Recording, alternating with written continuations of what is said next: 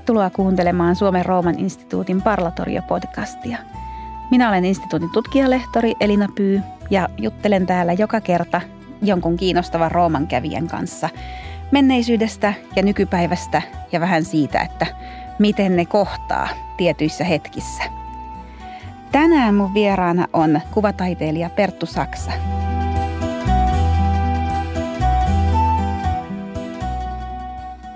Sä oot Perttu tällä hetkellä meidän instituutin residenssitaiteilija. Tarkoittaa siis sitä, että sä oot Roomassa kolme kuukautta työskentelemässä meidän ateljeessa ja asut myöskin instituutissa. Joo, täällä ollaan tota Villalantin kellarissa. Haluatko ihan lyhyesti tähän alkuun kertoa, että miten sä päädyit sinne, miksi hakeuduit Roomaan, millaisia odotuksia nyt tämän, tämän työskentelyjakson ajalle sulla on? No Rooma ja Villalantti on mulle ennestään ennestään tuttuja paikkoja ja äh, mua kiinnostaa kaupunkitilan muuttuminen nimenomaan Roomassa se, että miten vanha kaupunki tämä on ja miten kaupunki toimii ikään kuin semmoisena elävänä historiallisena organismina. Sullahan on siis valokuva on sulle hyvin tuttu medium, jota, jota paljon käytät ja se varmasti kaupunkitilaa tutkittaessa on, on myöskin hyvin luonteva tapa lähestyä sitä. Itse taiteilijana ajattelen näin, että valokuva on sellainen medium, jonka kautta mä myös, myös ajattelen, että se on mun pisin, käy, pisin käytössä ollut väline ja mä oon myös opiskellut valokuvaa, valokuvaan liittyviä asioita ja sillä tavalla aika usein tulee lähestyttyä paikkoja ja asioita valokuvan ja semmoisen niin valokuvallisen ajattelun kautta. Rooma on varmaan siihen tarkoitukseen aika tota, hyvä kohde – se, mistä tänäänkin puhutaan, niin tota, Roomalla on myös aika pitkä historia valokuvauksen kanssa. Se on muuttunut aika paljon, että, että jos miettii näin, että, että Rooma on kuvattu ihan valokuvauksen ensiaskelista lähtien ja sitten jos mietitään tänä päivänä, niin Roomasta tuotetaan aivan valtavasti kuvia joka päivä. Todella. Ja se on, niin se on muuttunut hirveän paljon se suhde siihen, että millä tavalla, miten ainutlaatuisia – objekteja ne on ne kuvat. Mutta tota, me voitaisiin ehkä mennä siihen, tai tosiaan tänään puhutaan Roomasta ja valokuvasta ja katseesta kaupunkiin valokuvan kautta. Sä oot valinnut tähän meille muutaman valokuvan keskusteltavaksi tai joiden kautta voidaan lähteä tätä keskustelua käymään. Kolme tarkalleen ottaen. Haluatko kertoa niistä alkuun vähän enemmän? Joo, tota, voidaan mennä aikajärjestyksessä. Että tässä on ensimmäisenä Joo. kuvana on tällainen tota, Girald de Brangein, mä en tiedä miten hänen nimensä lausutaan, joka tapauksessa 1842 kuvaama kapitoliumin portaikossa egyptiläinen leijona patsas. Ja samassa kuvalevyssä on myös kuvattuna Septimiuksen kaari. Ja tota, tämän kuvaajan historiasta sen verran, että hän oli varakkaan ö, suvun Vesa, ranskalainen maalari kautta piirtäjä, joka oli opiskellut maalausta Ranskassa ja kiinnostunut tota, Louis Daguerren keksinnön myötä valokuvauksesta ja todennäköisesti sai oppia itseltään Daguerrelta tai, tai Hippolyte Bayardilta, joka kehitti saman aikaan valokuvausta. Hän teki tällaisen kolmen vuoden ö, lähi matkan, jonka aikana hän kuvasi valtavan arkiston äh, dakerotypioita äh, antiikin kaupungeista, antiikin nähtävyyksistä, muun muassa ensimmäiset valokuvat ikinä Jerusalemista ja vanhemmat säilyneet kuvat Kreikan Akropolikselta. Moni on saattanut nähdä sen Akropolis-kuvan, se on aika tunnettu. Joo, se on hyvin tunnettu kuva. Tämä kuva, mitä me katsotaan nyt, saattaa ehkä vaikuttaa, vaikuttaa oudolta, että minkä takia tässä on kaksi kuvaa. Toinen ylösalas ja toinen kuva oikeinpäin leijona ja toi kaari. Mä voisin tähän kohtaan sanoa tosiaan, että nämä kaikki kuvat, joista me puhutaan, niin löytyy googlaamalla sangen hyvin ja tota, laitetaan jaksokuvaukseen sitten tarkat tiedot niistä, että valokuvaajasta ja vuodesta ja sisällöstä, niin kuulijat voivat halutessaan sitten tämän meidän keskustelun aikana samalla itsekin seurata, että mitä siellä kuvissa tapahtuu. Tämä on tavallaan ihan mahtavaa tota, kuvailla valokuvia ja olla näkemättä niitä. Että mä niin tuntuu itse, hassulta. Itse jotenkin nautin sitä tosi paljon, että tota, tosiaan tämä kuva, mitä me katsotaan tässä on musta kivileijona, joka on siellä por- porraskaiteen päällä kukkulalla tälläkin hetkellä. Niitähän on kaksi siellä, eikö Joo, olekin? Aivan Joo. molemmilla puolella. Joo. Ja tosiaan sitten tämä kaari ylös alasin sen alapuolella. Ja tämähän on niin kuin esineenä aika outo, että minkä takia tässä on ylös alasin toinen kuva ja toinen kuva. Mm. Toisinpäin samaan levy jaettu kaksi, kaksi kuvaa tällä tavalla, mutta tämä on hyvin käytännöllinen syy. Että tota, dakerotypia on siis äh, kuparilevylle äh, tallennettu valokuva. Joo. Hopeoitu kuparilevy, joka on kiillotettu ja herkistetty elohopealla, höyrystetyllä elohopealla ja erinäisillä prosesseilla kiinnitetty kuva siihen. Ja tota, tämä tekniikka on kallis ja vaarallinen. Ja tota, Miksi se on vaarallinen? Onko no, se elohopea, joka siinä... Sä voit miettiä, että höyrystetty elohopea, kuinka tuota terveelliseltä se kuulostaa. Ja tietenkin tämä, että tällainen kolmen vuoden matka, niin näitä kuvia on tehty kenttäolosuhteissa ja ei ole tosiaankaan ollut mitään laboratorioita, missä näitä on tehty. Onko se siis ihan ekonomisista syistä, että sitten samalle kalliille laatalle laitetaan kaksi kuvaa? Joo, että tota, sama laatta on kuvattu niin, että se on valotettu puoleksi toiselta puolelta ja sitten toinen puoli toiseen paikkaan kuvaten. Ja tota, tämä on hirveän kompakti tapa, että puolet vähemmän kannettavaa ja puolet vähemmän materiaalikuluja. Joo. Tässä kuvassa on siis tosiaan toisella puolella toi kapi- toinen noista kahdesta kapitoliumin kivileijonasta. Sehän on siis alun perin Ptolemaiosten Egyptissä veistetty ja sitten keisariajalla tuotu Roomaan ja sijoitettu Roomassa Isiksen temppeliin. Se on jos se nyt ihan väärin muista, se on muistaakseni 1500-luvun puolivälissä tuota Kampidolion aluetta uudistettaessa niin tuotu sitten siihen portaikkoon. Ja tuossa toisessa kuvassa taas on Septimius Severuksen kaari tuolla Forum Romanomin luoteiskulmassa. Tiedätkö millaisia ajatuksia sulla on Perttu siitä? Osaatko arvioida, että minkä takia nämä kohteet, jos miettii tätä valokuvaajan muuta tuotantoa, minkä takia hän on ehkä juuri nämä valinnut? Hän on kuvannut tässä Romanumialueella tosi paljon, että, että mä luulen, että, että hän on käynyt ehkä aika systemaattisestikin läpi näitä tiettyjä nähtävyyksiä kiinnostavia patsaita. Tuo on muuten mahtava toi kuva, kun siinä näkyy noita tuollaisia, ne ei oikeastaan kemiallisia valumia, vaan ne liittyy tuohon elohopean höyrystymiseen ja siihen, että se reagoi tuon tota, metallilevyn kanssa. Että nämä ei ole mitään ajan tuomia jälkeä tuohon kuvaan, vaan nämä on ihan siitä valotuksesta lähtien olleita.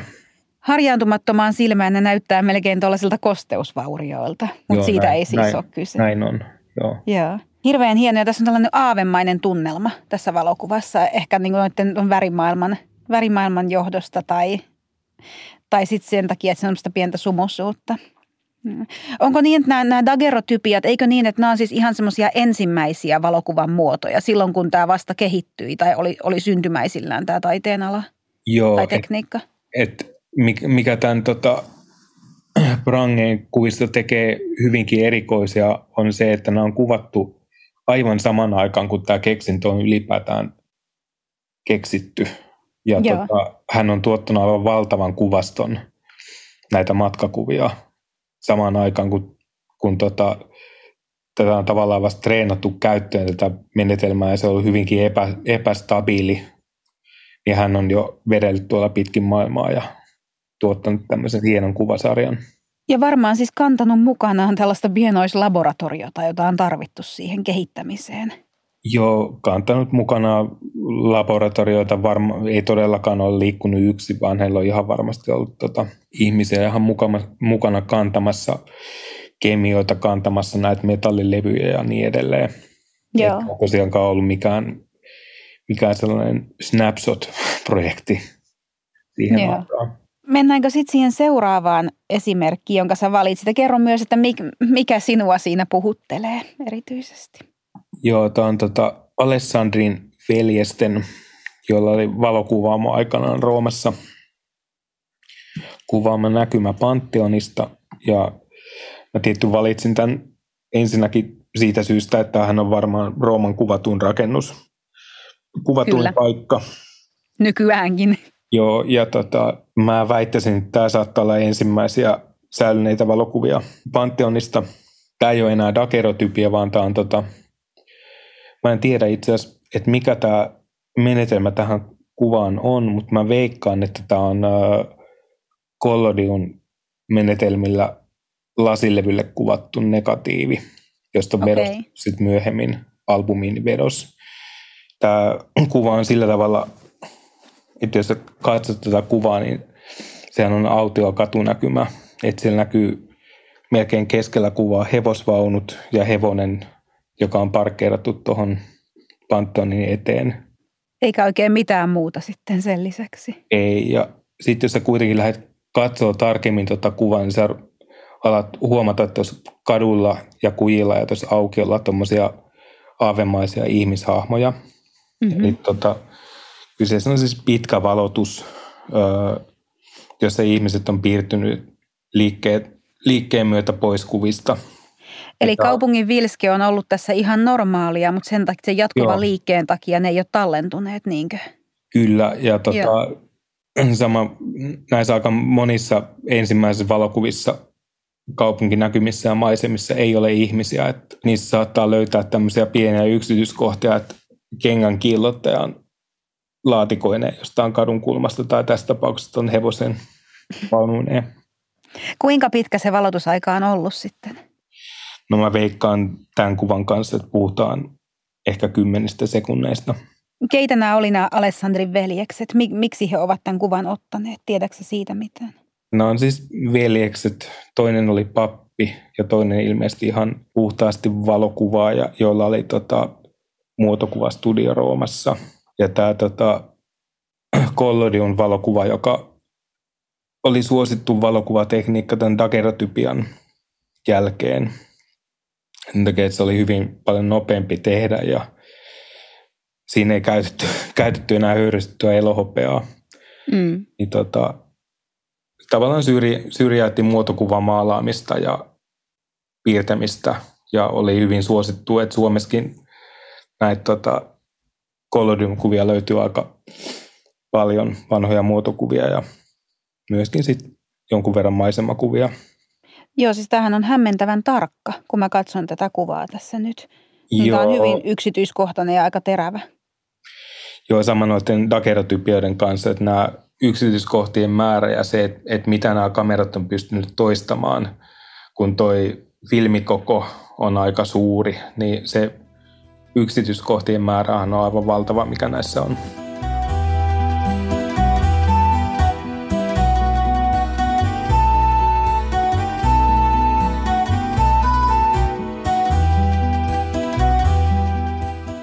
Äskeisestä kuvasta, kun puhuttiin, niin mä sanoin, että siinä oli aavemainen tunnelma, mutta tämä nyt on tietenkin sitten ihan, ihan eri tasolla jo siinä suhteessa, koska siis tämä ylipäätään tämä Pantheonin hiljainen autioympäristö ja sitten ne häilyvät ihmishahmot siellä, niin luo kyllä todella, todella kiinnostavan uh, atmosfäärin tähän.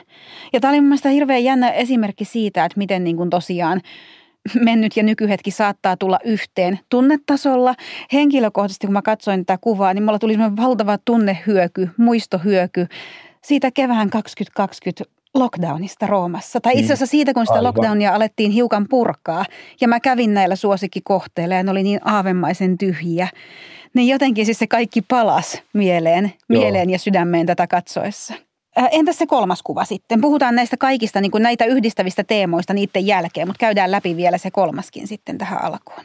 Mä sanoinkin aikaisemmin kutsun, että kolmas kuva on tällainen vähän villikortti näiden kahden muun kuvan rinnalla, koska kolmas kuva on uusi. Tämä on tota, amerikkalaisen valokuvataiteilijan Gregory Cruzonin kuva nimetön kuvasarjasta Sanctuary vuodelta 2009.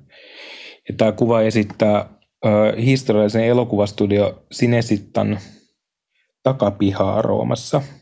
Joo. Käytöstä poistunutta lavastetta, jossa on tällainen vanha nuhjuinen kaupunkinäkymä.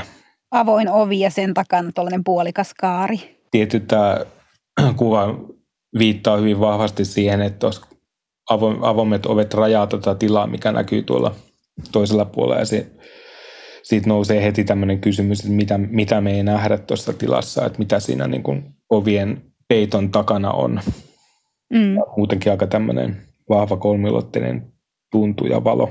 Ja mitä tämä Cruson tässä tekee, niin äh, hän käyttää hyväksi aika vahvasti tällaisia ennakko-odotuksia ja kollektiivisia mielikuvia, mitä meillä liittyy kaupunkitilaan ja ehkä tässä tapauksessa nimenomaan Roomaan. Mikäli mä oon ymmärtänyt oikein, niin tämä lavaste, mitä me tässä katsotaan, on ollut tota, HBO Rooma-sarjaan tehty Aha. lavaste. No kun mä mietin, kun mä katsoin tätä kuvaa ja sitten vähän, vähän muitakin näitä Cruisonin kuvia opiskelin pikkusen etukäteen, niin mulla tuli hyvin voimakkaasti sellainen olo, että ne on niin kuin elokuvallisia ja jotenkin tuttuja jostain, ehkä Kleopatra-elokuvasta tai muusta. Mutta tosi hauska kuulla, että tosiaan on sitten sieltä HBO Roomassa käytetty. Että tämmöinen kerroksellinen tota, kuvan tekeminen, mitä tähän liittyy, niin tässä tämä on aika tota, jännä sillä tavalla, että me katsotaan jotain mielikuvaa jostain, joka on rakennettu mielikuvan pohjalta ja siitä on tuotettu, tuotettu uusi, uusi mielikuva sitten sen jälkeen. Että tota. Todella, tässä on monikerroksellinen, monikerroksellinen tulkinta antiikin Roomasta, jossa se alkuperäinen antiikin Rooma jää jo aika kauas ja ikään kuin, niin kuin tulkitsemme kulissia pikemminkin. Joo, juuri näin tämä on hyvin samanhenkinen jollain tapaa kuin noin kaksi muuta kuvaa, vaikka, vaikka niitä erottaa yli sata vuotta, tai 150 vuotta oikeastaan, niin jollakin tavalla tämä henki on hyvin tuttu. Osittain varmaan toi mustavalkoisuus tekee sen, mutta myös sitten ehkä, ehkä jotenkin sellainen vähän, vähän aavemainen tunnelma. Onko uskotko, että tämä on tämän Cruzonin tapauksessa jollain tavalla tarkoituksellista? Että hän toki varmasti hyvin, oikein hyvin tuntee tämän Rooma-valokuvan historian, niin ha, onko tässä haettu ehkä tarkoituksella jonkunlaista tuttuuden tunnetta myös sit noihin varhaisiin kaupunkikuviin verrattuna? On ihan varmasti, että tästä sarjasta on paljon, paljon puhuttu, että tässä on äh, yhtymäkohtia ranskalaisen Jusin Atketin kaupunkikuviin Joo. Pariisista, jossa myös tämmöisiä tyhjiä, hyvin niin kuin keskustapainotteisia sommitelmia Pariisista, jossa joku tämmöinen, niin kuin, mä voisin sanoa, että menetyksen tunne tai jonkun niin kuin näkymättömän läsnäolo. Siinä on tietenkin kyse ihan eri asioista, että Atkedin kuvat ovat dokumenttikuvia kaupunkitilasta ja nämä taas, niin kuin, näissä on taas tämä kerroksellinen kopion kopion kopio, joka tuo tähän oman ihan erikoisen fiiliksen näiden kuvien katsamiseen. Kyllä, jotain sellaista fantastista tässä, tässä tota Cruisonin kuvassa mun mielestä on tai vaikuttaa siltä. No tota, miten, miten sä päädyit sitten nämä kolme kuvaa juuri tähän keskusteluun valitsemaan? Oliko niissä kaikissa jotain sellaista, mikä, mikä herätti sinussa tunteita tai ajatuksia, jos sä halusit puhua? Vai aiotko jopa käyttää näitä jollain tavalla ehkä omassa työssäsi? Tai, tai oletko inspiroitunut niistä? No mä olen hyvin vahvasti inspiroitunut näistä joo, että tota, tämä ensimmäinen kuva on uh, mun mielestä aivan fantastinen siinä mielessä, että miten varhaisessa vaiheessa tämä kuva on tehty ja miten mm. systemaattisen hieno kuvasto hänen jäljiltä on jäänyt. Mm. Että näitä levy, levyjä on tämän kolmen vuoden matkan ajalta noin 900 kappaletta. Se on valtava määrä. Se on ihan valtava määrä. Se on myös niin kuin valtava, täytynyt olla valtava taloudellinen panostus tehdä tämmöinen kolmen vuoden hmm. matka ja kuvata sen aikana lähes tuhat dakerotypiaa. Kertoo myös tietty semmoista jostain niin kuin heittäytymisestä ja mm. varmaan jo, jonkinlaista jopa niin kuin maannisuudesta tuohon kuvan tekemiseen. Tämä Pantheon kuva on tietty herkullinen sitä kautta, että jos miettii, että, että tälläkin hetkellä tuossa muutaman kilometrin päässä minusta siellä kamerat käy ja Instagram laulaa, mm. että et, tota, siellä tehdään kuvia Pantheonista niin kuin kiihtyvällä tahdilla koko ajan lisää, lisää, lisää. Mm. Ja tota, tavallaan siinä toistetaan tätä samaa kuvaa tavallaan. Mm. Joo, siitä mun pitikin kysyä, kysyä vielä sitten erikseen, että valokuvaus on muuttunut aivan valtavasti näiden vuosisatojen aikana, mitä se on kulunut. Ja Rooman kaltaisessa kaupungissa se varmasti just hyvin näkyy, että se, niin kuin se on sellainen tekniikka, joka, tai taltioinnin muoto, joka on demokratisoitunut hurjasti ja digitalisoitunut ja sitten vielä tämä jakamisen kulttuuri nykyään sosiaalisessa mediassa, niin onhan se nyt jotenkin, ehkä kaikkea tätä ajatellen tuntuu tosi jännältä katsoa tätä Pantheon kuvaa, joka ehkä on ensimmäinen tuntemamme Pantheon kuva. Niin ja tota, tietysti tämän kuvan kanssa se, että, että on valokuvakopio, että nämä ensimmäiset valokuvat ovat olleet uniikkeja, että ne on tota, valotettu dagerotypia suoraan tähän metallilevylle ja se on positiivikuva, mikä tallentuu kameraan, mm. kamerasta ulos. Ja sitä on hyvin hankala ollut tota, kopioida mitenkään. Sitten taas tämä, että sulla on lasilevy negatiivi käytössä, niin siitä on mahdollista tuottaa kopioita. Yeah. Että tota, näitä kopioita on pystynyt sitten myymään, ja se on taas toisaalta ollut ihan valtava demokratisointi mm. valokuvalle aikanaan. Ja samalla se uniikkius sitten tavallaan niin kuin häipyy, tai ajatus siitä objektista ja sen objektin arvosta muuttuu varmasti mm. sitä myötä.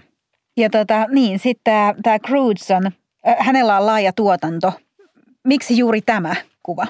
Joo, no, hän on siis käsitellyt nimenomaan tämmöistä niin kuin elokuvallista tapaa katsoa ja ja hänen tota, tuotannossa on tosi paljon viittauksia elokuvia, nykyelokuviin. Hän käyttää tota, Hollywood-näyttelijöitä malleina kuvissa ja nämä hänen kuvien tuotannot on tota, hyvin suuritöisiä ja varmaan niiden budjetit on samaa tasoa kuin mitä Hollywood-elokuvissa on kohtauksien rakentaminen.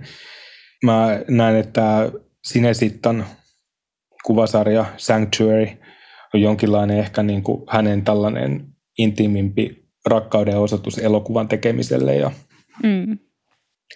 elokuvan, elokuvan rakentamiselle. Ja musta on hauskaa ajatella sitä, että jos me katsottaisiin vaikka tätä kuvaa niin, että siinä olisi värit jäljellä, niin tämä saattaisi olla hyvinkin banaali kuva. Mm. Että jos sä katsot tuohon vasempaan ylälaitaan, niin sä näet, että siinä on tota seinä, jossa onkin tuommoinen pieni mutka. Että jos sä katsot tarkkaan, niin se onkin pahviseinä, että se ei olekaan kiveä, missä olisi nämä Joo koristeuurokset, vaan että ne on tulostettu tuohon pahville. Ja... Okei, hyvä, että tämä tuli puheeksi, koska mä jotenkin ajattelin, siis ihan täysin aiheesta valistumattomana, mä ajattelin, että se olisi jotenkin tämän kuvan tekniikasta johtuva, tuommoinen väreily, mutta se on todella siis sitä lavasteen aaltoilua. Ja. Olin tosi ilahtunut näistä valokuvista, joita sä ehdotit ja oli kiinnostavaa katsoa näitä. Ja mietin myös sitä, että on tosi kiintoisaa se, että miten usein kun meille Roomaan tullaan – asumaan Villalanteen, tekemään työtä Villalantessa, niin monet meidän residenssitaiteilijoista tulee sinne joko tota, mm, varsinkin jos on taiteentekijöistä tai kirjailijoista kyse, niin inspiroitumaan siitä ympäröivästä kaupungista, kaupungin hengestä.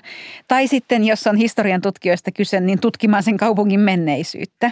Mm. Ja näissä kuvissa mun mielestä nämä kaksi asiaa tulee kivasti yhteen. Että sä selvästi inspiroidut tästä ympäröivästä kaupungista, mutta siitä ei välttämättä sitä tässä hetkessä ympäröivästä, vaan siitä 150 vuoden takaisesta tavallaan. Et jos mennään tuon keskimmäiseen kuvaan tuohon Pantheoniin, niin, niin jollain tavalla sä voit katsoa sitäkin, että, että siinä Rooma on jollain tavalla niin kuin sellainen kulissinomainen rakenne. Että tota, Kyllä.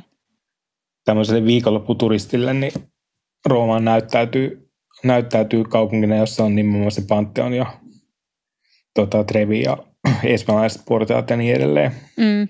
Niin, niin totta, voi herää myös sellainen kysymys, että millä tavalla se kaupunkikulissi ää, on eri, niin kuin eroaa sitä Cinecittahan kulissikaupungista. Nimenomaan.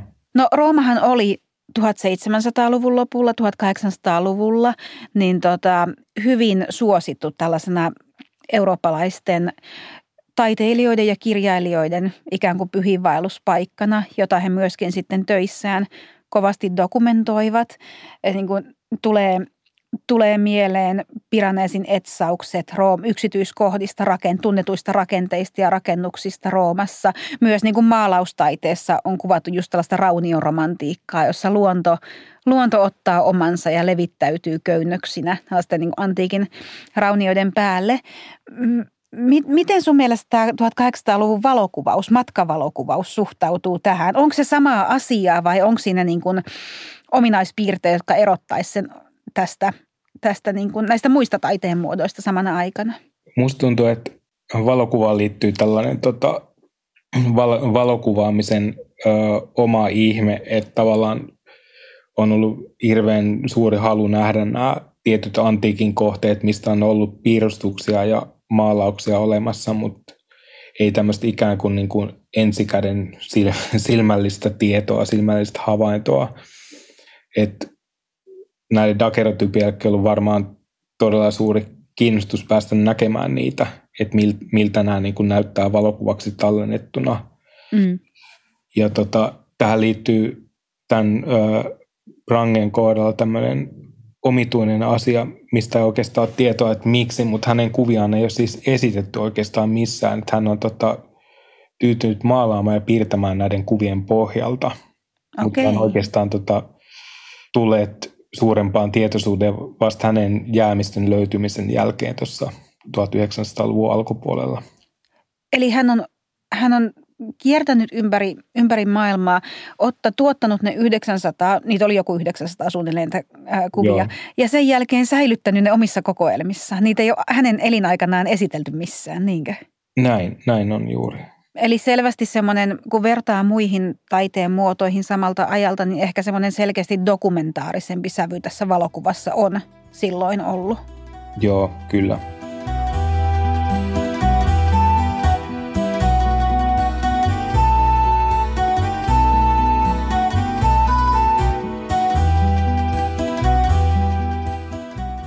Miten tota, sä, sä tunnut tietävän tosi paljon noista tekniikoista ja ne on hirveän kiinnostavia, vaikka niin kuin, ää, en, en itse niistä ihan kauhean paljon ymmärrä, mutta niistä on tosi kiinnostavaa kuulla ja ymmärtää se tämän keskustelun kautta, että miten ne, ne erilaiset tekniikat on jättäneet jälkensä siihen kuvaan. Esimerkiksi just noi haamumaiset ihmishahmot siellä, siellä Alessandrien kuvassa.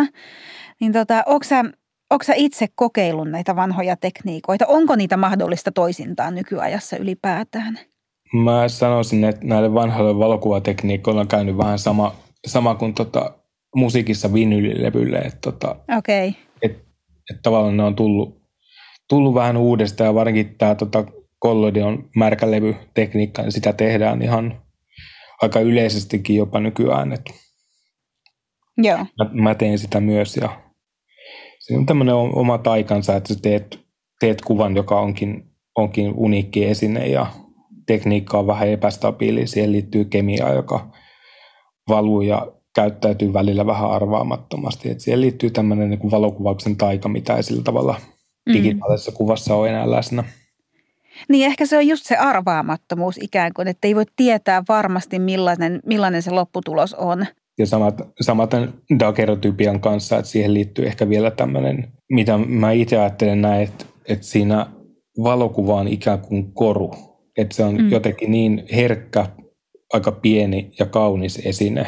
Ja sen tekeminen vaatii semmoisen aika vaivalloisen prosessin ja myös se katsominen vaatii tietynlaiset valoolosuhteet, tietynlaiset heijastukset, että se kuva näkyy siitä. Niin siinä on jotain tosi kaunista ja herkkää mietin nyt tätä kaupunkikuvan ja valokuvan suhdetta nimenomaan, niin valokuvaushan löi läpi sillä tavalla, että jos mä nyt oikein muistan, niin 1800-luvun puolivälissä tai loppupuolella viimeistään, niin muotokuvat alkoi olla sillä tavalla toteutettavissa ja suosittuja, ainakin siis niiden keskuudessa, joilla siihen oli varaa tuottaa niitä, niin tota, että valokuvat alkoi muotokuvina korvata vähitellen muotokuvamaalauksen.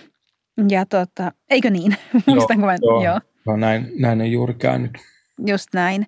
Niin tota, Mutta oliko nämä valokuvat, kun nyt nämä Alessandrit esimerkiksi, sä sanoit, että heillä oli valokuvastudio, muotokuvastudio Roomassa, niin oliko nämä muotokuvat sellaisia, että ne otettiin lähtökohtaisesti aina siellä studiossa vai onko niin kuin – Onko sellaisia esimerkkejä, joissa sitä kaupunkikuvaa olisi haluttu sinne taustalle? Että otetaan muotokuva jonkun tietyn paikan edessä ulkoilmassa? On toki, toki niitäkin, että on kuvattu lokaatiossa, mutta tota, tämä niin kuin ensimmäinen suuremmin, laajemmin käytössä ollut valokuvatekniikka Collodion märkälevyksi kutsutaan. ollut nimen, nimensä mukaisesti tekniikka, joka on vaatinut metallilevyn päällystämisen kollodionilla ja herkistämisen tällaisessa hopeakylvyssä, mm. jonka jälkeen se metallevy on märkä ja se on märkänä valoherkkä. Sitä pystyy käyttämään noin muutaman minuutin ajan. Joo. Jälkeen se on märkänä myös kehitettävä. Että se on ollut tämmöinen niin kuin prosessi, joka on vaatinut, vaatinut jonkinlaisen tota, tilan, jos se niin kuin vähintään pimeän telta, missä on pystynyt niin kuin toteuttaa sen. Joo. Se on ollut tietty hyvin paljon helpompaa tehdä studiossa, johon on rakennettu olosuhteet sitä varten. Joo, eli se on niin asettanut tiettyjä rajoituksia tälle. Aivan. Tälle. Mä kysyn tätä sen takia, koska, koska jos tällaisia esimerkkejä on, jossa muotokuvia olisi otettu kaupunkitilassa, niin siinähän se on kiinnostavaa sen takia, että siinähän ihminen asemoi itsensä hyvin selkeästi osaksi sitä kaupunkitilaa, osaksi sitä ympäristöä ja kokonaisuutta. Ja sehän on se, mitä me nykyään tehdään, kun me matkustetaan. Niin on mm. tärkeää saada itsestään, ei pelkästään kuva jostain paikasta, vaan kuva itsestään siinä paikassa. Mm, näin on. Näetkö että valokuvan kautta, kun katsotaan kaupunki, kaupunkia valokuvan kautta, että se katse on jotenkin erilainen. Ja kun sä paljon itse teet valokuvaa, käytät valokuvaa mediumina, niin katsotko sä myöskin tuolla Roomassa kulkiessa kaupunkia sillä silmin koko ajan? Mitä, mitä erilaista tai uutta se tuo siihen katsomiskokemukseen? Ehkä sellainen matkavalokuvaus tai no katuvalokuvaus on vähän eri asia. Mutta ehkä se on joku, joku tällainen niin kuin, äh, modernin ihmisen tämmöinen flanööri uusi tapa katsoa tai olla, että, että me ei jotenkin pystytä liikkumaan ilman sitä niin kuin kapulaa kädessä. Että jotenkin niin kuin oleminen, tämä niin kuin nykymaailman kiire ja niin edelleen vaatii sen, että mä just katselin Suomessa jotain uutta matkailukohdetta, josta kertoi lehtijuttu, missä niin kuin puhuttiin siitä, että miten he rakentaa matkailukohdetta tämän niin kuin Instagram-maajien Joo.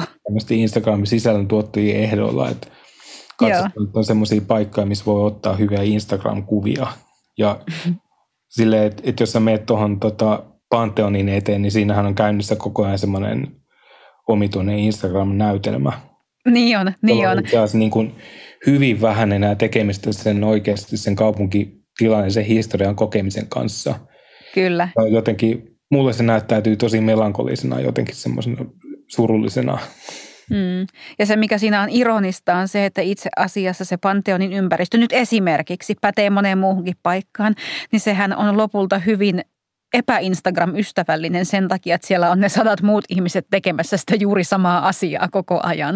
Mm. Että näkee kaikenlaisia virityksiä, joissa pyritään tavallaan niin näyt- saamaan se kuva näyttämään siltä, että siellä ei ole sitä tungosta, mikä siellä on. Joo, ja sitten varmaan samaan aikaan se tungos ja se, että siinä on muitakin ihmisiä tekee sitä samaa asiaa, niin siinä on joku tämmöinen rauhoittava elementti ihmiselle, että, että yhdessä mm. tässä ollaan. Niin, niin uusi, uusi omituinen kollektiivisuuden muoto.